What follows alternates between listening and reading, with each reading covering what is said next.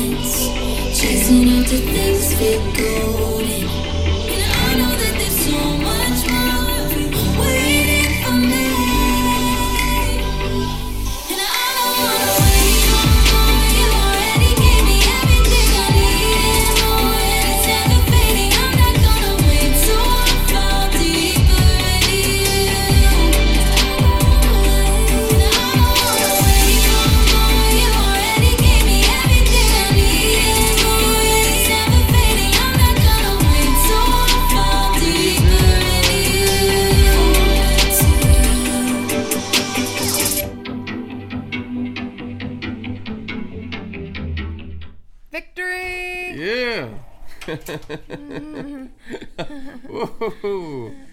Glory, glory, glory. Oh, Jesus. Thank you for the springtime refreshment. Woo. It feels like heavenly spring today. Yeah. It's nice in the Holy Ghost spice, Garden of Eden, and we got a good feeling. Hmm. Holy. Like 12 months and the variety of fruit, springtime harvest. We're coming up at the end of the month, so for this month that we're in, whether you're following your Gregorian calendar or uh, or you like the Jewish calendar, your lunar calendars, your solar calendars, your heretical calendars, and your kosher calendars and all. What are the times and seasons of God for your life? Not just an external following what something online is saying, some tradition of man. But why do those traditions of man exist from that which came down from above, a good and perfect gift, so that we could understand times and seasons? Time to sow and a time to reap. And as we approach the end of this month, ask yourself, what have I been sowing into my spirit and into my soul this month? Take a look at your yesterday, a few days ago, the last couple of weeks, the highs and the lows, the things that you consumed that were healing to the soul, the Word of God, the sharp, double edged sword, circumcision. Maybe the things that you consumed that you know you should not have consumed, that you should have not allowed to pass into your ears, the gossip that you should not have entertained or listened to, the images that you thought maybe in some false freedom I shouldn't I I did but I shouldn't have let them come into my eyes. I should have protected the gates of my senses and feasted on those things above with thought, mind, heart, body, and soul, that which would bear good fruit. So let all those things that have been sown into the senses of the soul, of the spirit, of the flesh, within you. Anything that should not have been sown with the seeds of the enemy be burnt out by divine grace. That's the thing that changes when you go from under the sun to in the sun and above the sun is that holy sunlight burns out the seed of the enemy. It's no longer the below the sun you have a wheat and the tares and you got to be careful which one's going to rip out the other one, but there's a greater discernment because as you go up, you're approaching the origin of discernment. The origins of discernment, the purity of wisdom throughout the layers of the soul. And as we ascend through the layers of the soul, God is granting us more of His wisdom, celestial wisdom, and practical wisdom to keep in repentance by bringing forth good fruit, fruit from above and that fruit in your soul, in your spirit, will glorify your Father in heaven, your Father within you. You're preparing a tabernacle, all the Holy of Holies, the inner court, and the outer court of your vessel, being purified, sanctified, being made holy, as your Father is holy, as the Son is holy, as the Holy Spirit within you is holy. A courtyard, an orchard, many fruits in your garden to be pleasing and good and acceptable and perfect fruit that lasts, growing in you, you individually, you in the unique personality that God has created in you, not the facades of personalities we try to contrive or we fit to a, a mold or a form or a standard based on the external experiences of the good things that really do come down from God. But that uniqueness that makes you uniquely you in your spirit, sanctified, crucified, resurrected, and glorified, that's unlike anyone else. There can't be another one of you. But if we make ourselves carbon copies, when someone gets a good thing that comes down from God, we see a good thing and then we just want to copy and paste, right? Copy and paste, copy and paste. Don't be the copy and paste. Be the sowing in good soil, patiently waiting, watering, basking in the light of righteousness, rising like that sunflower, always growing into that pure light, true light, invisible light within you. And the fruit will be the evidence of the substance unseen, which is the faith of God. And that is what destroys the kingdom of hell.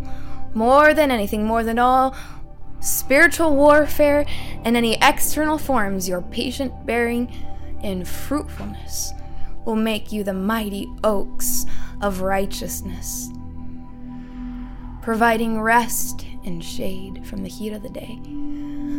Clouds of Shekinah glory, good fruit to refresh and strengthen, fruit for meat, leaves for the healing of nations. And that's your calling and your destiny, and out of that place will come forth your glorified personality in all its multifaceted dimensions and attributes and range of emotions like your father. Uniquely you, and there's no one else just like you. Scripture says you're a planting of delight in the garden of your father. So, being born again is being transplanted. What did the person see who had Jesus Christ's DNA wiped upon his eyes? Which means he saw as Jesus saw for a brief moment. God saw all their hearts. What was he looking at? The fruit on their trees. I see all men as trees. He was seeing in one of the dimensions that seer, Jesus, the seer, was seeing in all the time. So, to be a fruit bearing tree in the Garden of Eden, and to live in the realm of your Father's Spirit, and live for the fruitfulness of your Heavenly Father, is the entire meaning of life. What does it mean to see all men as trees? The purpose of their existence on this planetary system to become a healthy tree.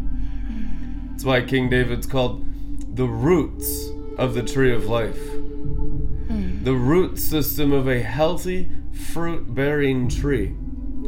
Now, you are a tree engrafted into the great tree. Hmm. The tree of life is Jesus Christ Himself that you eat from, and the tree of life is His cross. And you can eat Him from His cross. It's called the marriage hmm. supper of the Lamb. In the Old Testament, we had the Passover lamb, and we ate a lamb that we killed in symbolism for our own sins to be forgiven. Now, in the New Covenant, we have the literal realities that we are feasting upon the Lamb of God, the Messiah Himself, no longer in types and shadows, but in the realities that bring transformation and transplant. Hmm. Transplantation.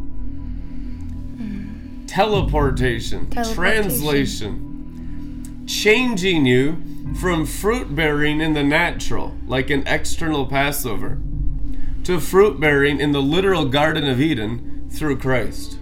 And until you're transplanted in that place with your mind, you'll be going after the meaningless things that have no eternal value in the realm where God is looking at trees. When he comes, what does the Bible say? Will he find faith? Faith in Galatians 5 is called a fruit of the Spirit. Fruit. This is the fruit that the Spirit brings love, joy, peace, patience, kindness, goodness, gentleness, faithfulness, self control. And all His goodness is His glory intensifying within you. Some of these fruits are also good works. Some of the fruits of the tree of life that are produced on your trees. It's always a greater holiness, it's always a greater righteousness. We read about some of these things that you read the Old Testament or the Jasher and Enoch, and you know, love is only mentioned like three times in the whole book of Enoch, and you read Jasher and Jubilees, or even the entire Old Testament, and you notice that love is not mentioned very often. In the New Testament, it's mentioned hmm. continuously. Why is that? Because the ancients considered love righteousness, holiness, and wisdom. So, we are going to go back into the ancient wisdom and the ancient holiness and the ancient righteousness and begin to have a greater understanding of divine love more than what we've had in Christianity so far. Most Christians think love is just being nice to people. I tell you the truth, you can only love if God is living his life through you, since God is the only love of the New Testament. So, since Jesus Christ has to be living and breathing and moving and active inside your very body in order to love anyone, love is God Himself. Love's not something you can do. Love's something you go to the cross so He can do through you. A human being is incapable of love. The truth is, a human mother cannot love a human daughter. A human father cannot love a human son. Not in God's terms of love. Jesus Christ said that in the red letters. though you are evil, you still give good gifts to your children. Mm-hmm. It is written. How much more will your Father in heaven give you the Holy Spirit to those who ask him? It is written. Mm-hmm. So it's all about transforming natures. We were once dead trees. Dead tree. What is a dead tree?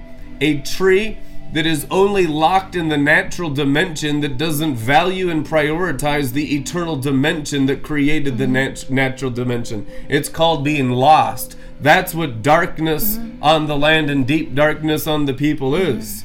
It's not being able to see in the realm that Jesus always saw in. So, as you're transformed by the renewing of your mind, what does it mean to have a renewed mind? You see in the eternal perspective, which is wisdom, constantly. Stand on this rock. So, all your decisions are based on vision. Now, if you don't have any vision, it's because the mind's not renewed, then you got to eat the Bible. That's why people perish, right? People perish for a lack of nourishment for their spirit. Their spirit's underfed, so that their whole being gets dead. When you're overfed, your whole being gets resurrected. That's why we have feasts every five days a week. And then the days that we don't do Joel's Bar, we still feast all day. Why? Because it's all about getting your spirit overfed. An overfed spirit will always resurrect his soul into higher places that he's never tasted before. The resurrection is unto the feast of the Lamb. So, according to your hunger, you will be filled, Jesus said. The measure you're hungry is the height that you've risen in Christ.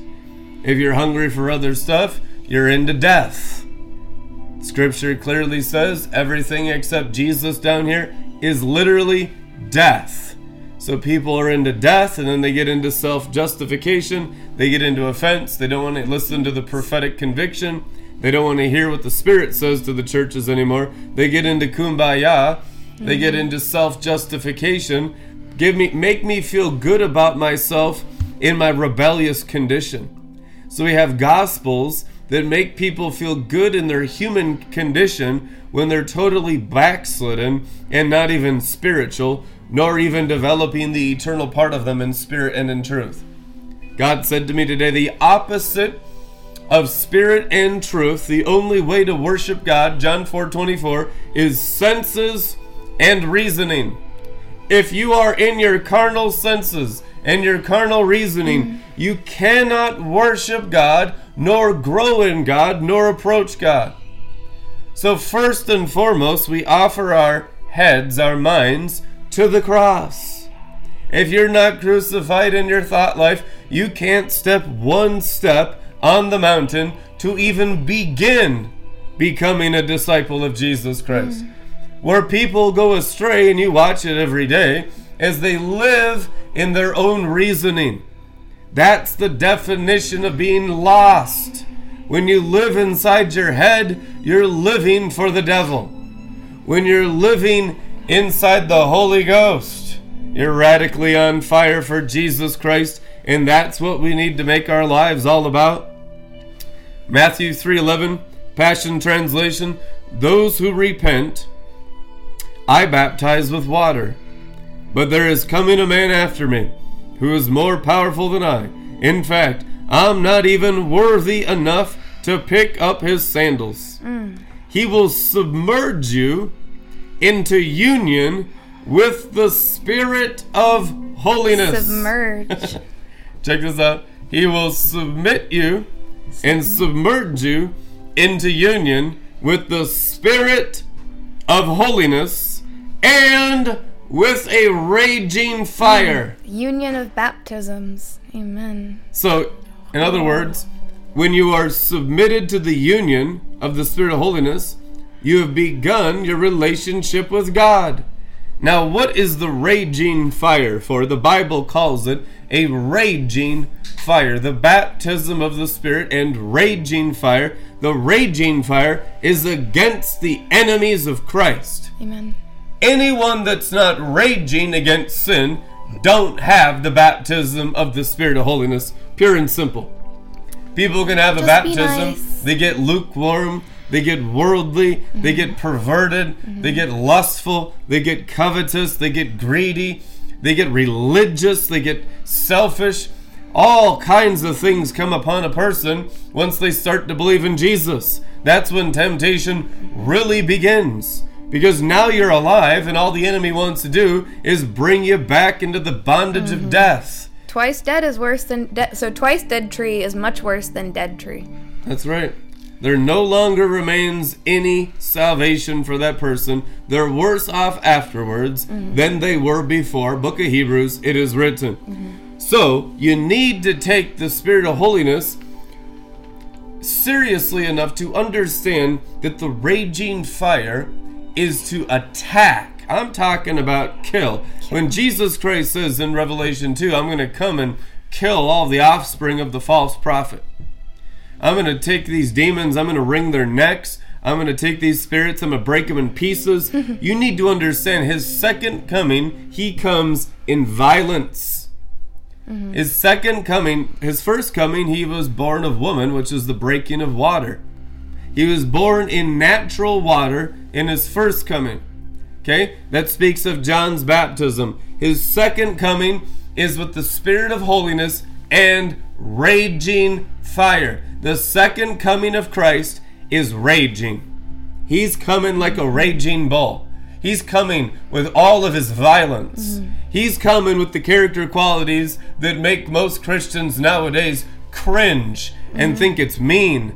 And there's no love in this God. Listen, what don't- Jesus is coming in the form, he's coming in on the white horse. White horse was a reference to war, which mm-hmm. means he's coming back as the God of war. Where's that written? Mm-hmm. Psalms 24. Who is the King of glory? He is the God of war. It's a reference to the second coming of Jesus, which means those that are married to the Spirit of holiness in this day that embrace his violent nature, his kingly warrior nature, mm-hmm. are the only ones that are going to do well. Everyone else that's in kumbaya, false love, is going to have an extremely hard time because that nature is done. The first coming was the nature of the natural water when he was born through the breaking of Mary's natural water in her natural womb. The second coming will be a supernatural water. It'll be the fire of the raging wrath of God. And it's a wonderful, jealous, raging, wrathful, fiery love. This, my friends, is the introduction to Father God's love. Now, I would say that most Christians, what they have is an elementary human mixture of love in their Christianity. We don't often look at the Psalms and saying, taking the Babylonian children and dashing them against the rocks, and it says, rejoice over that in the Bible. We don't often think of that as love. Killing children, how can that be loving?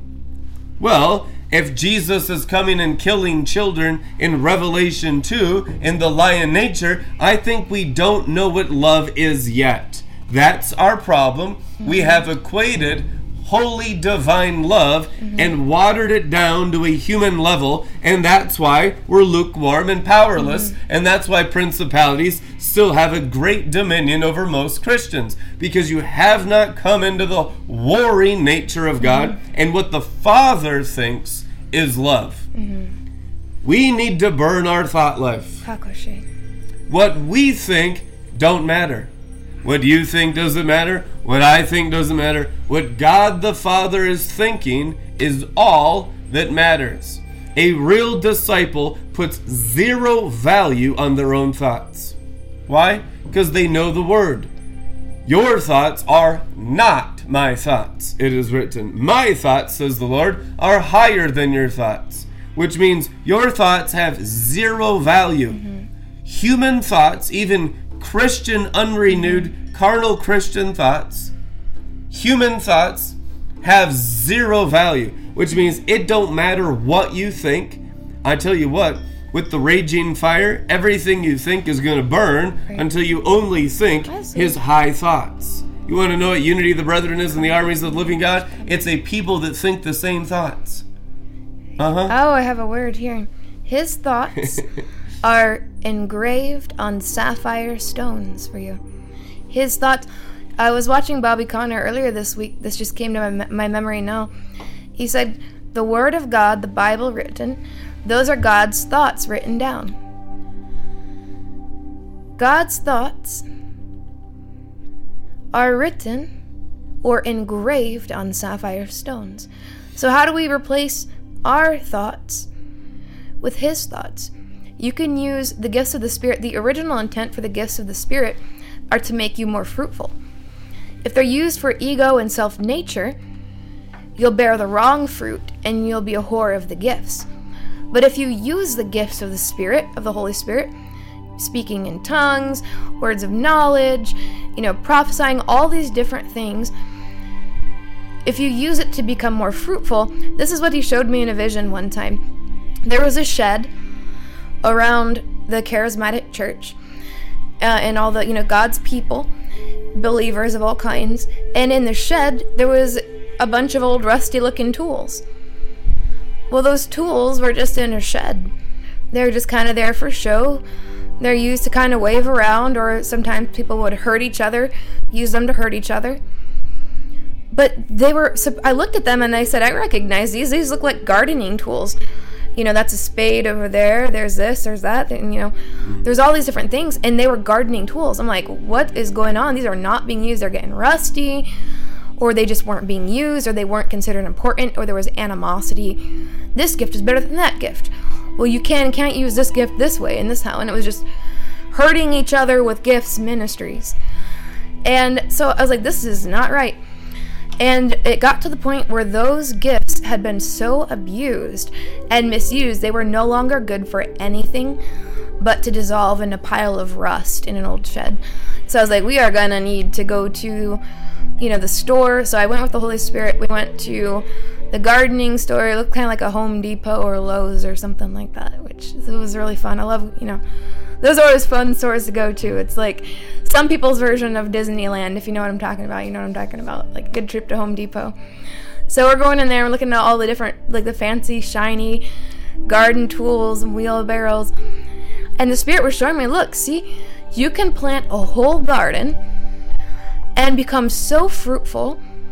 And this is what they're meant to be for. So it felt like he was releasing the gifts in a fresh and new way with God inside mindedness.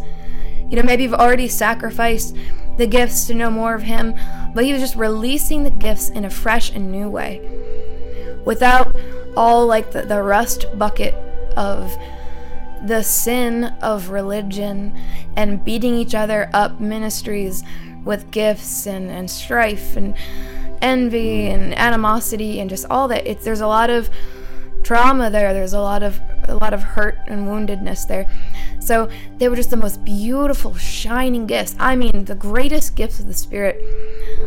Imagine the nicest section at the home depot in the rich neighborhood in town. You know what i'm talking about? Like the best equipment you could possibly find for your projects and oh, we loaded up the shopping cart, and this is gonna be awesome. We're gonna have everything that we've ever wanted, better than we could have dreamed for. I mean, even just the basic shovel, it looked so nice. I had just a nice little color detail on it, and we're gonna make a whole garden with this. And so now, with that understanding, He's gonna make your soul fruitful as a garden. You know, sometimes we go through this whole, you know, have to put to death, death to the ego, death to self. But if all you do is, you know, kill and destroy, kill and destroy, you can go into, if you go into Gevurah, which is judgment, without the balance of Hesed, which is loving kindness, you'll find yourself way over in the enemy camp of beating yourself up and beating others up. And that just perpetuates the cycle. Then we're no different than the people that we came out of that we came out of those groups. That, makes us no different. So, what is he trying to say? Truth, right? Truth and discernment, loving kindness and judgment, balanced with truth on display.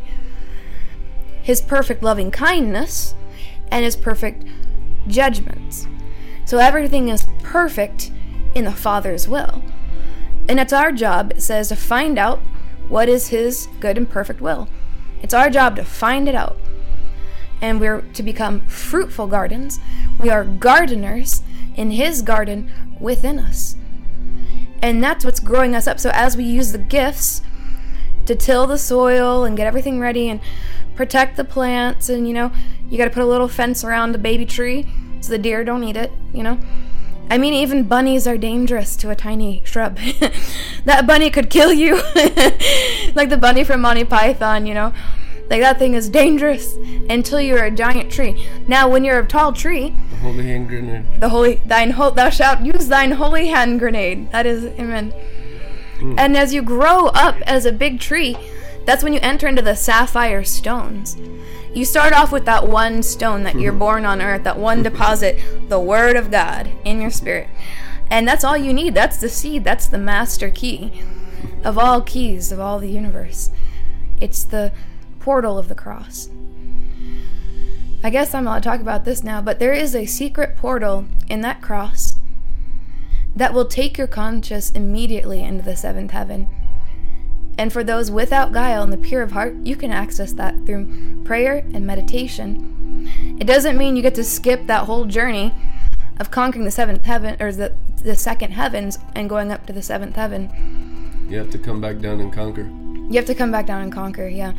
But what that allows you to do is if your consciousness in Christ is transported through the cross of Jesus, if you do it in imagination, it's not going to be that fruitful. It's a good thing to meditate on, but when He takes you, you'll know. From that place, you can stand in the seventh heavens and look down at where you're, you're at in your progress. And His light and His glory and His word rains down through the stars, right? Raining death from above onto your enemies, who are the enemies of the cross, the demonic realm. And so that is kind of your air force or your air support as you rise, that the stars war for you as you grow in maturity through meditating on the cross. Jesus Christ, what did he actually do when he came in the flesh and before the beginning of time? His death, his resurrection, his descension and ascension. It's fruitful to spend time to meditate on these things and pray about these things. Talk to your Father about these things. He gives visions, He gives dreams, He gives confirmations in His Word, and all these things are to simply, patiently bear fruit in righteousness because as we rise, we go up higher. That's where the higher thoughts of God are engraved on sapphire stones. So to have the thoughts of God, you can simply, as you grow and you pray, Father, please grant me one of your thoughts, as much of one of your thoughts as I can handle. And just let Him expand your mind, expand your spirit up into your mind through your heart as you take your first attempt to have a God thought. And it'll stretch you and it'll grow you. But as you bear fruit and you grow as a tall tree, it takes time. You stay where you're planted and grow. He'll move you when it's time. If it's time for a plant to be transplanted, this is a word for someone watching right now. The gardener himself will move you. Hmm. You understand? Do you, the times of God is so important. Even if you know your destiny and your appointments and things like that, you know your calling. You can know the will of God, but if you're not moving in the timing of God, you're going to miss it. But we have better things in mind for you. It is so important to be aware of the timing of God. Because even if you get the thing itself right, the timing's not right, it's not going to go, it's still not going to be the will of God if it's not His It's timing. the fruitfulness that will transplant mm-hmm. you. He says, bear fruit in keeping with repentance. So the appointed time is called the appointed time of maturity. It's when you've matured in the seed of the Word of God in your in the garden of your heart to a place of fruitfulness where you're transplanted into a garden of greater glory. So you're it's your fruit production that takes you from glory to glory and never anything else. You know, one of the fruits on your tree will be the good works and doing wonderful exploits for Christ because your spirit's so healthy, that's all you're capable of doing anymore. You understand? So, God is cleansing your thought lives. Now, thought life is so important. Hebrews 4:12 says that the, the surgical removement of thought life is the the function of the very word of God. It judges the thoughts and intentions of the heart. The word, the sword of the spirit, Hebrews 4:12. Now, as a man thinks in his heart, so, So is he is. I've been thinking about that all day today and yesterday too. We've been talking about that. I tell you the truth, you can't have peace until your thought life is circumcised. Your thought life is what produces immorality. Immorality comes from thoughts first. So when the enemy comes with fiery darts, what's a fiery dart? It's a thought of a demon spirit. It's a thought of a fallen angel. It's a thought of an evil spirit. Now, God the Father's thoughts are the solution, which means in order to have armor to protect yourselves from the thoughts of 200 million evil spirits trying to infiltrate your souls to think their thoughts, to manifest their purposes and plans for your life, which are always for evil and harm. And God in His thought life is your only protection. So you have to go after the thought life of God the Father. Now, the thought life, you could say, is the scriptures, but it's the scriptures mixed with spirit because God is spirit. It's not the scriptures alone, it's the scriptures plus all of the Holy Spirit. The scriptures plus the Holy Spirit, the God breathed word, is the Rhema living word. That's God's thoughts. What is God thinking today? Rhema.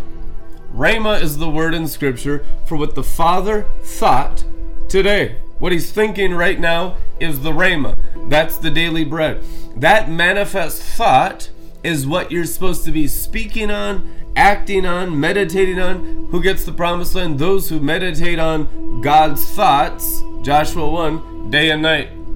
So we're always having God's word in our minds and in our hearts, meditating on it. Why? So that our thought life is pure. Amen. And when you see those other things encroaching upon you, there's a greater discernment. There's a raging fire towards unholiness. After you're baptized in water, you must be baptized into the union with the Spirit of holiness and begin to understand the raging fire. It's God guarding your garden. It's God guarding the garden of his thoughts, which is his planted word in your spirit man. That's what a son and daughter is. A son and daughter of God is a garden. We're often so carnal, we think it's the human being. That's not true. If God's children were human beings, he'd be the father of graveyards because look at them all. They just go right into the grave. God's not a father of that crap. Are you insane? God's the father of spirits and the part of you that can't die. Now, if you keep going after your spirit getting fathered, you can take your soul and your bones with you into Zion. But that's not the priority. The priority is knowing God in His spiritual nature and letting Him cultivate His thought life in your spirit. You know, your spirit is the origin of your thought life. A pure spirit will only think good and heavenly things. Isn't that what it says in Philippians chapter 4? Think about things above, things that are beautiful, things that are awesome, things that are holy, things that are righteous, things that are angelic, things that are pure. Amen. There you're meant to have your meditation in the realms of holiness, in the realms of the Garden of Eden, and get every other thought that's working in you terminated because it's a demonic plan for your life. If you're struggling in your thought life, it's because the enemy's seed is working in you. Take it seriously. Just like a farmer, you'll lose the whole crop if you don't deal with your thought life.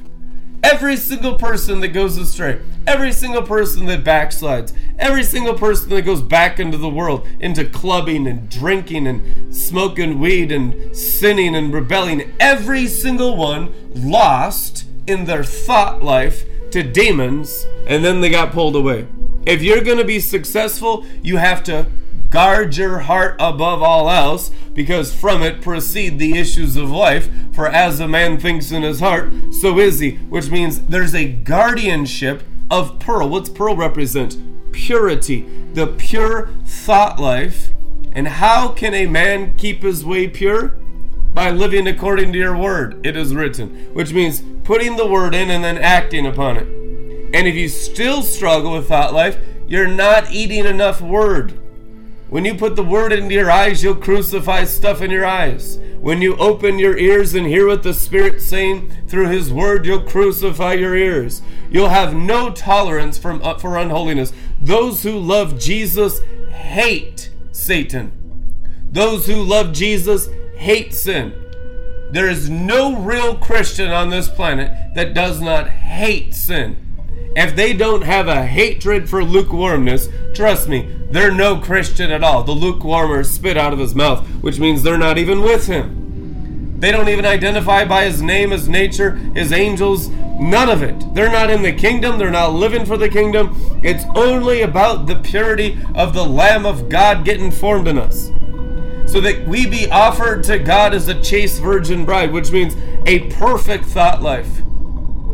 That's where you're going. As the Word of God transforms you from the inside out, your thought life is perfected. So then you get so purified in your thought life, the will of God is God's thoughts bubbling up in you like a brook, like a fountain of righteousness, the fountain of the Lamb, the fountain of Israel will bubble up in you. Out of your belly will flow rivers of God's own thoughts for those who believe. So it couldn't get any easier being led of God when the only thing springing up in you, because you're so sanctified by the Word, is God's thought life. So then you get accurate and you test it on people, and if they say that's wrong, you just go back to the water, get washed in the water of the Word. Water of the word of the engravings, the waters of the streams, rivers of holiness flooding through us. Thank you, Father. These are rivers of holiness through 13 dimensions of your inner man. Pure balsam, which is healing. It's the healing of the river of holiness in all its streams flowing through you, renewing our mind to the truth of His identity, who He is, the image of the Father, and your identity in Christ. Now, the engravings on the sapphire stones are the seed. The seed is simply the engraving. So, when you study in a physical Bible, you go through that war of am I studying dead letters or the living word, but once you rise, stand on the moon, now you know another you have another seed, which is an engraving. The Holy Spirit that you received at salvation was your first deposit. That's the first engraving that every Christian who's born again truly has. That's the kingdom within you. That's called Malkut. That, that's what he means. The kingdom of heaven is within you. That's the first deposit of the anointing of the Holy Spirit, which is Malkut. The, the spirit, the kingdom of heaven is within Hebrew you. kingdom. So that's where you start. You're born again. You're automatically, even on the earth, you have that engraving within you. You have one of His names. You have His name. But there's much more for you to receive. So, what do you need? Seed. Well, how can your seed within you grow and bear more fruit that contains seed? You have to grow up. Not staying in those incubators, as Brandon talks about, those four walls of the Christian church, the limitations of the human mind or the human soul and our old ways. Because if that seed, if you let it grow, it'll take you up. And that's why standing on the moon is so important because for the first time in your Christian life, you have received another seed. That next deposit, other than the first one that you got at salvation, because a lot of people go their whole lives thinking that that was it. Very beginning. First fruit. first fruit and then and you go up and so god's thoughts are the engravings his thoughts are the seed now once you conquer that sphere as you rise to the moon you overcome the black moon. Which means that shell of the other side of the enemy mm-hmm. it gets circumcised off of that sphere which is a part of your genetics. Mm-hmm. So you're getting you're getting celestial circumcision. That affects the entire world, not just you, but it greatly affects you and those around you. So when that comes off, it's that false lapis lazuli, the fake stones, the false sapphire throne of Satan, written about in 1 Enoch, and the mountain in the middle with the appearance of alabaster, false white, pale mm-hmm. white throne, knowledge of good. That's what gets circumcised. So it's all that false revelation, all that false blue. Mm-hmm. And then what that does is reveal the nature of Christ in you, which is Yesod, and that's sexual purity. That's that's Joseph. What is the promise of Joseph? That's the potential to rise even above Pharaoh. The only reason Joseph didn't rise above Pharaoh in his time was because that was his time and his era for the people of God to provide for them, but they wouldn't he wouldn't be over Pharaoh in that time in his life in the flesh. But in, in the heavenlies, there was a greater wisdom than Pharaoh, was a greater power than Pharaoh. Mm-hmm. But he, he, he humbled himself in the same way Christ humbled himself. He was great, way above Caesar in the celestial realm, way above him. God incarnate, Jesus Christ.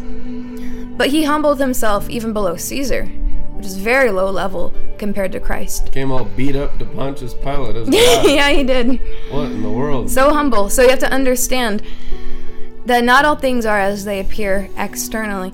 But as you go up, you get that second deposit. Yesod is written. Now, as you go into the celestial realm and you're not earthbound, when those names are engraved on you, those are God's thoughts. Once it's engraved, that's there and it emanates Shekinah glory continuously. I've seen this with my own eyes. As you go up from uh, from sapphire stone to sa- sapphire stone, and you're crowned, those engravings become alive, and it's a living word. It's constantly emanating invisible light, and the, that's the continual thoughts, because the engravings are the thoughts of God, but they're always flowing like a river, like that glory that beautiful glory light. It's continually coming out of them like a radiant light like a river. It's like water but it's like light. But it's just it's, it's something different altogether than any substance we have ever known in the physical realm. And it's beautiful and it's glorious. So each one is that fresh thought that fresh impulse of the spirit. That rhema word of god. Bam it's like every second it's just it keeps coming. He's always speaking he's always thinking. His thoughts more than the sand on the seashore. Whew. It's a huge little angel flash right there. Hey, thanks for joining us today. I also just want to say thank you and welcome to all the angels that are here Yeah. and that are watching online. Guardian angels of people who are students of righteousness. We commend you. You are wonderful and glorious. Thanks for helping everyone so much every day. Thank you so much. You We could not do it without you angels. We would be a mangled, tangled mess without the angels. Mm. Amen. Glory. The uh, Well, Psalms 119 when you're talking because you're talking about the etchings of God being the thoughts of God. And and it's upon the gemstones of your ephod because he wants to train all of you up into the high priesthood. high So thoughts. in the terrestrial realm, you're learning how to be disciples, to be faithful with little. When you're under the sun, you learn to be faithful with little. Then, when you're faithful with little, then you get the faithfulness of much, it is written, which is above the sun. Now, you'll still learn all the same stuff, but it won't be solid in you. It'll still require trust, faith, faithfulness, loyalty, walking by faith, not by sight. Your vision won't be super clear, but you'll be feeling angelic sensations often. Because as you're set apart, learning God's ways, learning God's thoughts, God will manifest Himself and reveal Himself to you every day in the daily bread. And in doing His will, you begin to experience His presence. Mm. And you begin to experience His angels. You experience His kingdom. You begin to see signs and wonders follow those who believe. Mm. That'll become consistent. Every single believer, the Bible says, has signs and wonders mm-hmm. following their lives. signs, wonders, and times. The times and seasons. This is a really this is a nice one uh, to release tonight. The times and seasons as you attain those thoughts of God by rising in the sapphire stones and they become engraved within your inner man. First in your spirit, then your soul. Your soul gets to be a partaker of the divine nature through death to self, through rising in the cross. But those times and seasons, right? Enoch changes the times and seasons. How? Through ascension.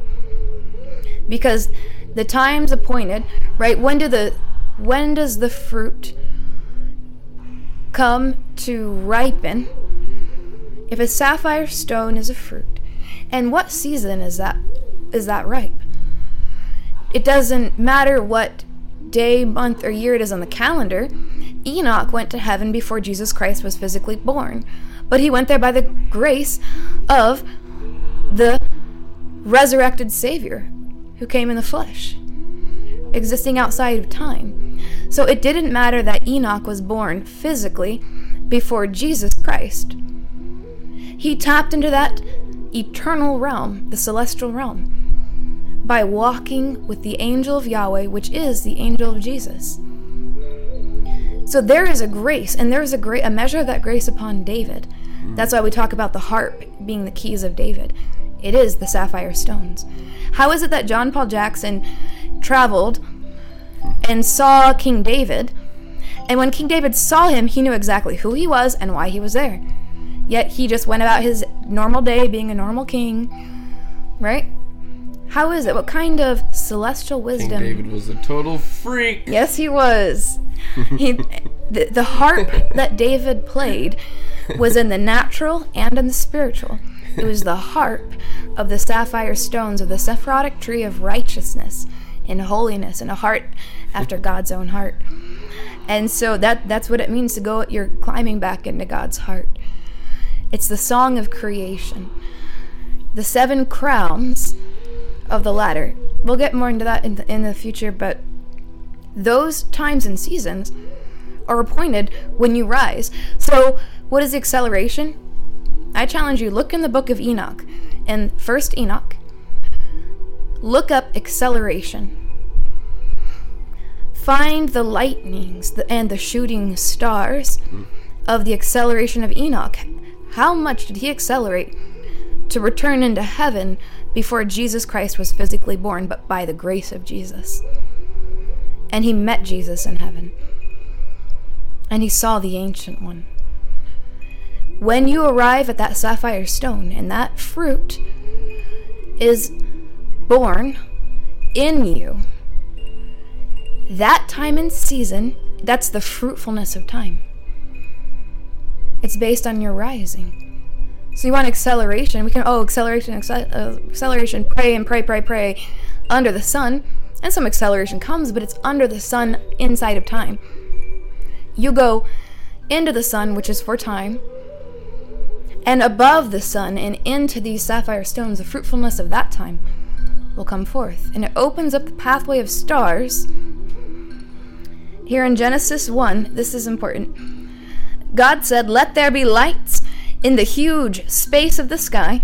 Let them separate the day from the night.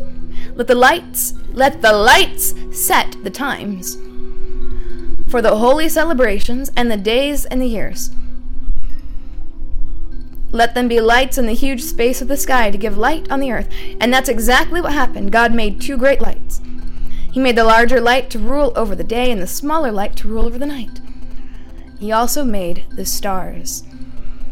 The path of the luminaries, the path of the stars, the fruitfulness of times and seasons, the highest realm, by the ladder to heaven of the sapphire stones, into the world of self annihilation. Amen.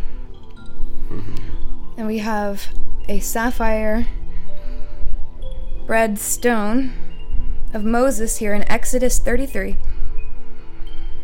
Exodus 33, starting in verse 20. And we're looking at the Hebrew parallel, but we'll just read the English until we get to this word here. But he said, again, Exodus 33, 20. But he said, You cannot see my face, for no man shall see me. Or for shall see me no man. Okay? And said, Yad He Vav He. Here is a place by me. And you shall stand on the rock. You shall stand on the rock. So it shall be while passes by my glory, kabod. While the kavod passes by, that I will put you in the cleft of the rock and will cover you with my hand. Now, what is that? What is he covering him with when the kavod passes by? So that he doesn't die.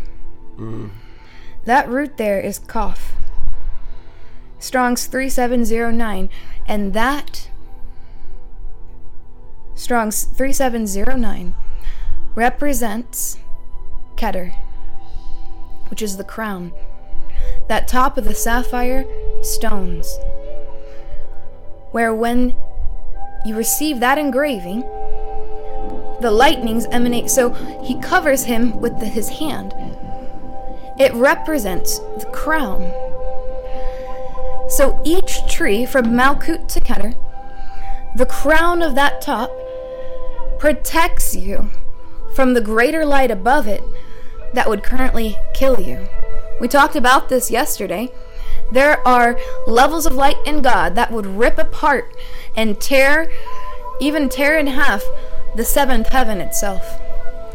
So, how is it that the seventh heaven can exist without being destroyed? How is it that we can exist in sinful flesh without being destroyed, even though the Spirit of God fills and floods all things?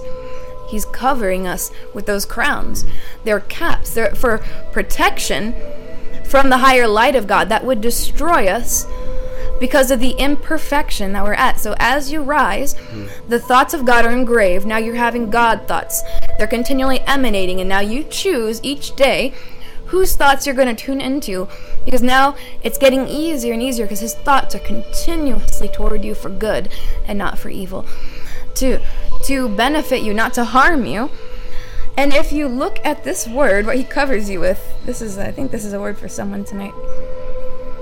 One of the meanings that he, the, what he covers you with, also means earnings. He's covering you, he's protecting you. That includes finances, your earnings, mm-hmm. power,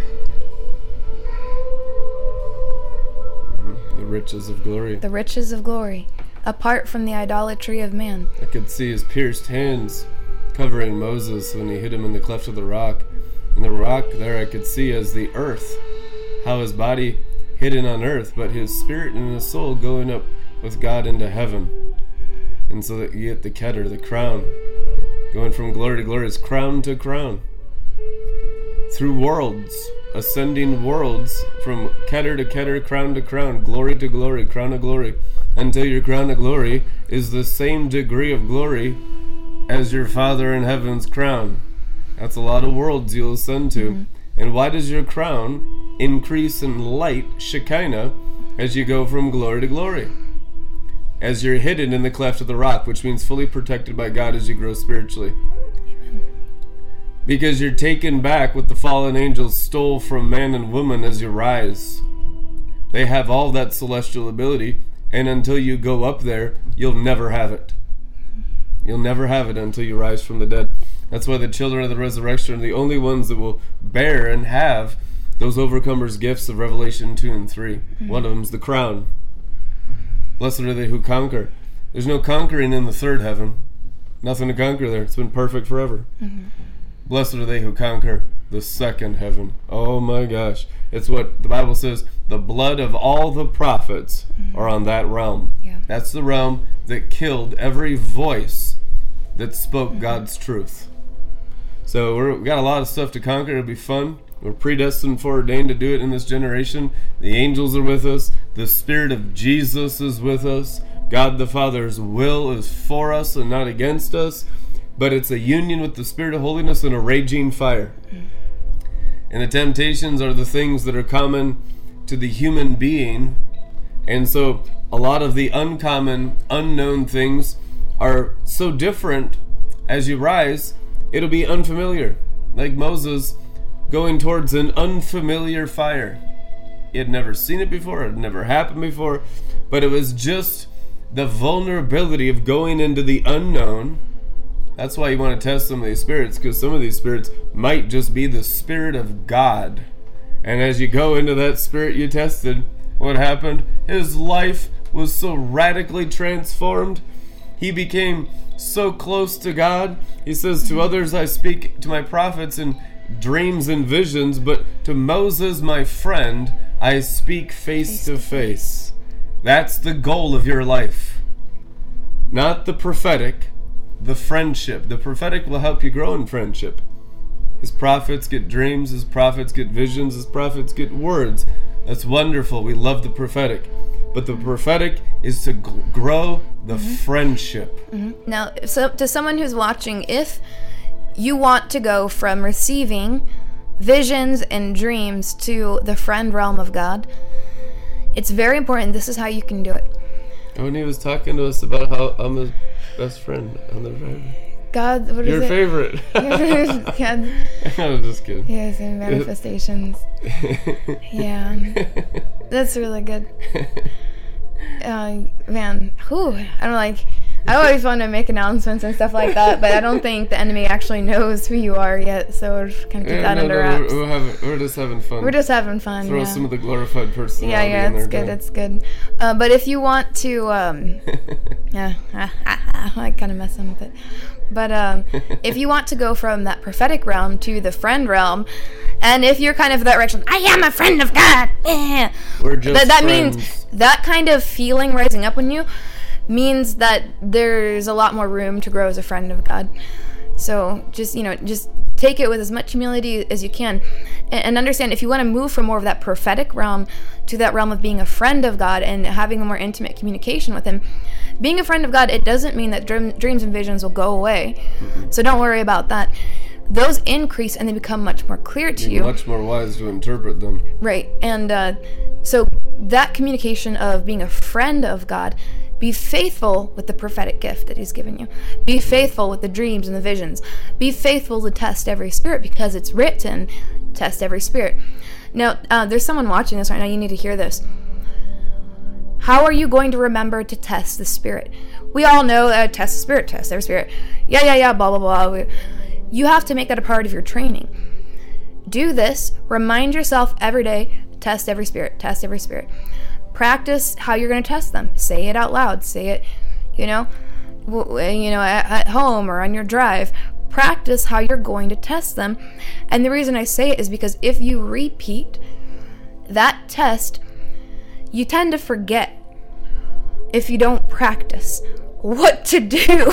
Because when something is overwhelming with its presence, be it evil or holy, or I don't know what that thing is. If it is it is it a what? Who? What is it? I don't know. Can it kill me? you know, Just to, it's overwhelming to the senses, so you have to train your mind to remember to test the spirit. And that's how you'll remember. Just remember your training. And just remind yourself, all right, whatever shows up today, even if you've never seen an angel in your whole life, to remind yourself every day, when I see an angel, I'm gonna test it. This is how I'm gonna test it like this. This is what the Bible says. I watched it on Joel's Bar. I got the download. Start practicing now because when it shows up, especially the first time, you're probably not going to remember unless you take care of your training and you remember your training in the heat of the moment, whether temptation or visitation. You only tend to remember your training, and that's it. Which is why repeat it over and over. Remind yourself every day what you already know, like Paul wrote about. It's good for me to remind you every day the stuff you already know. Because in that moment, everything else goes out the window but your training. And that's just simply it. So train yourself, test the spirits. And as you're faithful in the prophetic, it's going to bring you deeper into the realm of being a friend of God. Mm-hmm. Because he is what? A rewarder of what? those who diligently seek him.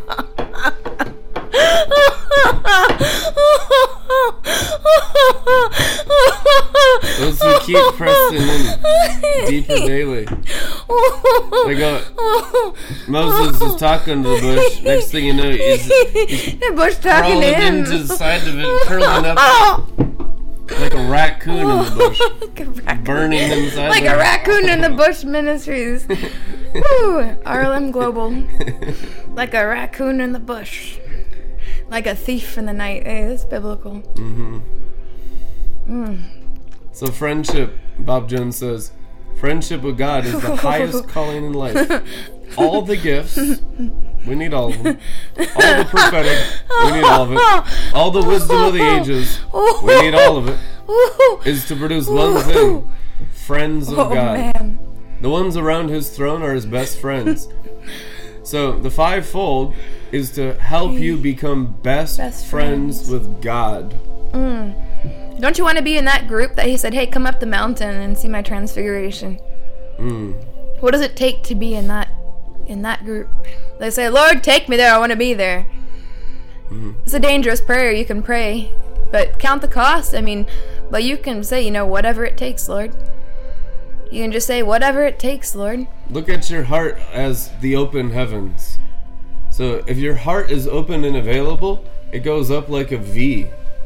And that's what produces an open heavens. That's why you can go up so high, mm. is because your heart is so open to God. Now, the opposite of that, the Bible tells you, is hard hearted, where you're closed to God and you won't rise, you won't obey, you can barely do anything that God asks you to do. The angels, you you don't listen to them, you don't listen to authority or anyone in leadership anointed in the body of Christ, and mm. it's just pure stubbornness and the callousness. So that's a hard heart. We need all of that threshed out so our heart is so wide open, it's an open heaven. Your heart produces your open heavens. The Bible says when Jesus was baptized, the heavens opened. Why? Why don't the heavens open the same for everyone at baptism? It's all dependent on your hearts. How close you get to God's dependent on your heart. Your heart chooses if it wants to be close to an idol, something temporary, or upwards towards God, something eternal. Wisdom is always the communication to trim off the temporal and to improve the eternal in every aspect of your life. So that even in your parenting, even in, as fathers and mothers of children, you're always coming from that open hearted, eternal realm with every word out of your mouth and every action done in those bodies. So your children are led by wisdom and your children are led by eternity. Amen. And it's all about producing God's quality of leadership. He wants all his people to be leaders like he is because he's good and all his ways are perfect, it is written. So he's transforming us by an open heart. An open hmm. heart opens up the heavens to experience God and to change you. You only have his character qualities, his words etched upon your hearts, written upon the stone tablets of the planetary systems of your cosmic gar- garments working Oh, in wow. this generation of overcomers. And it will only work in you as you're open to go up and experience new things that your humanity has never experienced. And as you oh, rise up, you confront all the thought life. As you rise up, you, you confront the accuser of the brethren. You confront jealousy, strife, pride, religion, demons, lust. You confront greed. You oh. confront every profane thing as you rise on oh, the Oh, mountain. man. And that's when you make the decision to go after God's thought life. Now, God's friends meditate on God's thoughts. What makes you a friend of God? Have God's His thoughts are already in you, so you're speaking His thoughts back to Him, communing mm-hmm. out of His perfection. Amen. You're communing out of the Father's perfection of what He has going on in His heart today. Not yesterday, not 10,000 years ago. A man after God's own heart, what does it mean? That the very thought life of the living God is going on inside that body. So when you meet with God, you are relevant in today's daily bread. You're an elder of the bread. You're an elder of the hidden manna, an elder of heavenly Jerusalem. Why? Because God and what He's doing today is already in you mm-hmm. through your intimate relationship mm-hmm. in your own spirit. Because in Him you live and move and have your being, it mm-hmm. is written and any other selfish way that refuses God's ways and thoughts and what He's doing today. See, the ones that pretend to be friends of God, they have the old manna. right. Now, in the wilderness, the old manna was full of maggots. Mm-hmm. It was full of mold. It was mm-hmm. worthless and it had mm-hmm. no nutritional value, which means it's a discipleship to have today's thought life of God the Father Right. bubbling up in your inner man. Amen. Amen. Learning how to talk real good.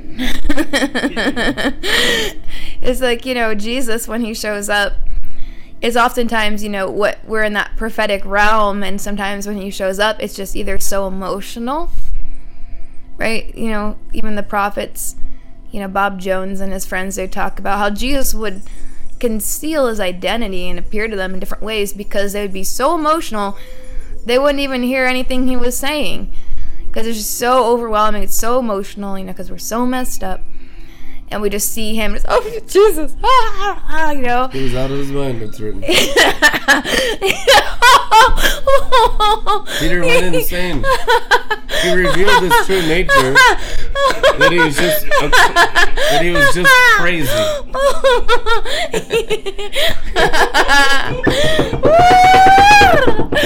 it's nice, you know, when Jesus wanted to talk to me one time. I, you know, you get that also that sheepish kind of like, you know, sheepish. How the sheeple are. Well, what do you want to talk about? I don't like. I don't want to say anything. Like, what do I do? You're just so overwhelmingly perfect and and awesome and and royal. You know, it's like royalty is here. Like, what do I even say to you? You know, I just overwhelmed. And so, it's not getting too comfortable with a God that we barely know, but getting to know Him, and He wants to get us more comfortable in speaking to Him in prayer, so that you know we're not just talking to an empty wall, but we're using those emanations of those thoughts, that mm. fruit that's born in us, like Brandon said, to communicate with Him, because He wants to have that fellowship, that communion of an exchange of God's thoughts. It's emanations of pure, holy wisdom. And so that's another thing. V for victory. I heard that when you said the, the V, mm-hmm. v is for victory.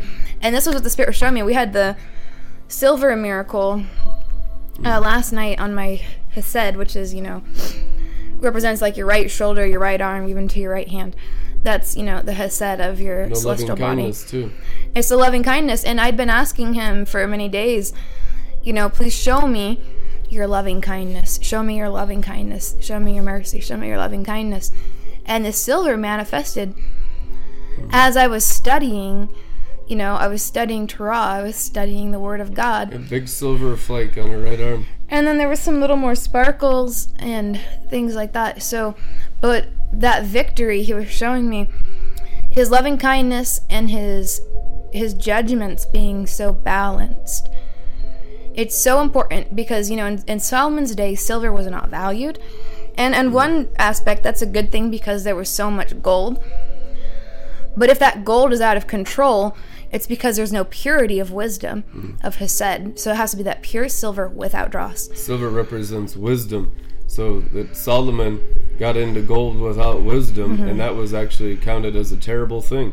You need to value silver. Mm-hmm. Right, you need to value silver, wisdom of the spirit. Believers' rewards is not just gold and gemstones. The silver is crucial. It's the Right. value of wisdom. So I want you to see Hesed, that that one in the middle of the right side, and above it is um, the the pure like uh, primal wisdom of Hakma that comes down into Hesed, that wisdom. So which is silver. Hesed is represented in silver, and then below that is Netzach, which is victory. So one of Satan's main strategies is that Hesed, non-purity. I mean, he got Solomon, the wisest person in the world. He was able to destroy his kingdom essentially with by you know attacking the purity of silver. So the false love is always their go-to. Go, why is it always false mm. love? Various ranges. If they can get you with lust, that's super easy. They'll just get you with that. The more counter, the higher counterfeit agape levels and false love, false loving kindness. Nice, nice. You know, play nice, be nice. You know, friendships. I need close friendships with the opposite sex. I need this. I need that. Brotherly love. It's eh. the blasphemy of human divinity. What that does, if you see wisdom from Hakma right above it, because pure wisdom, which is Hakma that comes down from above, it's, it's first of all pure, right? So if you cut off the purity, there's no actual wisdom getting to Hesed in your body and in that body of Christ. So when they cut that off, well, guess what's right below that? Because it has to stream down. If you cut him off with false love at Hesed, it cuts him off from Hakma, which is in the third heaven. So there's no longer third heaven's wisdom, only types and shadows of it, with the appearance of it, the appearance of good. Well, guess what? That cut that means the stream can't flow into victory, which is represented Venus and Netzach. So, Hesed is so important to heal that perfect purity in that place. Hatred towards false love, like a hatred and an anger towards false love. You have to. You have to because otherwise that stream, human divinity. It's absolute antichrist. right? Otherwise that stream never comes down into victory, which is pulling eternity out of the human heart. And so that's how Satan has a plan to d- destroy victory. Well, you take back victory when you take back purity, wisdom, value, silver. And its origins are in the, the origins of divine discernment, but we'll get into that another time. I think that'll be good. Mm. That's what the silver was manifesting over was that teaching. So we'll get into that one of these days. Oh, and I think our brother Jake had a sign as well. Mm-hmm. The same night he got silver on the nose, and that's the verse that I was studying about the origins of discernment and how it's related to The nose symbolizes discernment Right. and prophetics. It's cool. Two silver signs in one night. Very, very good. Thank you, Father, for being a wall of fire round about us and the glory within us, and sealing this holy word inside these hearts to bear forth the fruit of the kingdom. Thank you for a greater fruitfulness by all of us looking towards you in our hearts. Christ in us, the hope of realizing the raging fire of the Spirit of holiness in us and yielding to that fire and going into that Spirit of holiness and serving the Spirit of holiness with all of our soul and with all of our body in Jesus' name. Amen. Amen. Bless you guys. We'll see you tomorrow.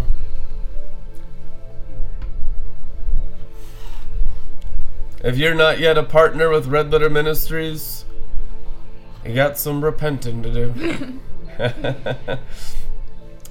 Amen. You will never be entrusted with the things of the Spirit until you're faithful in the things of the natural, Jesus Christ said in the red letters.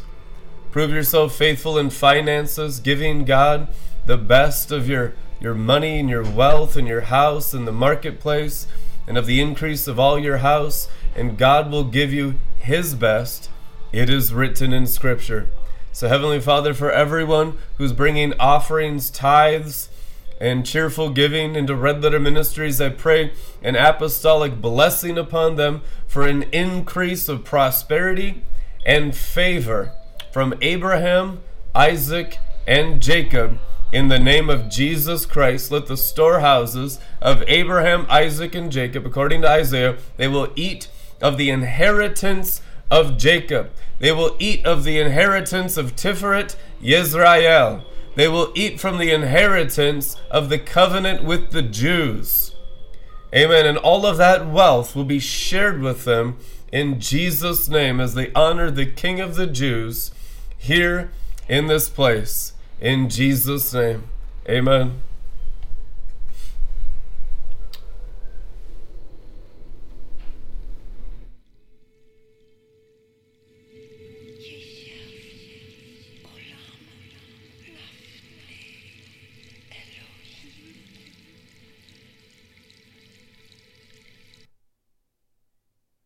You've opened my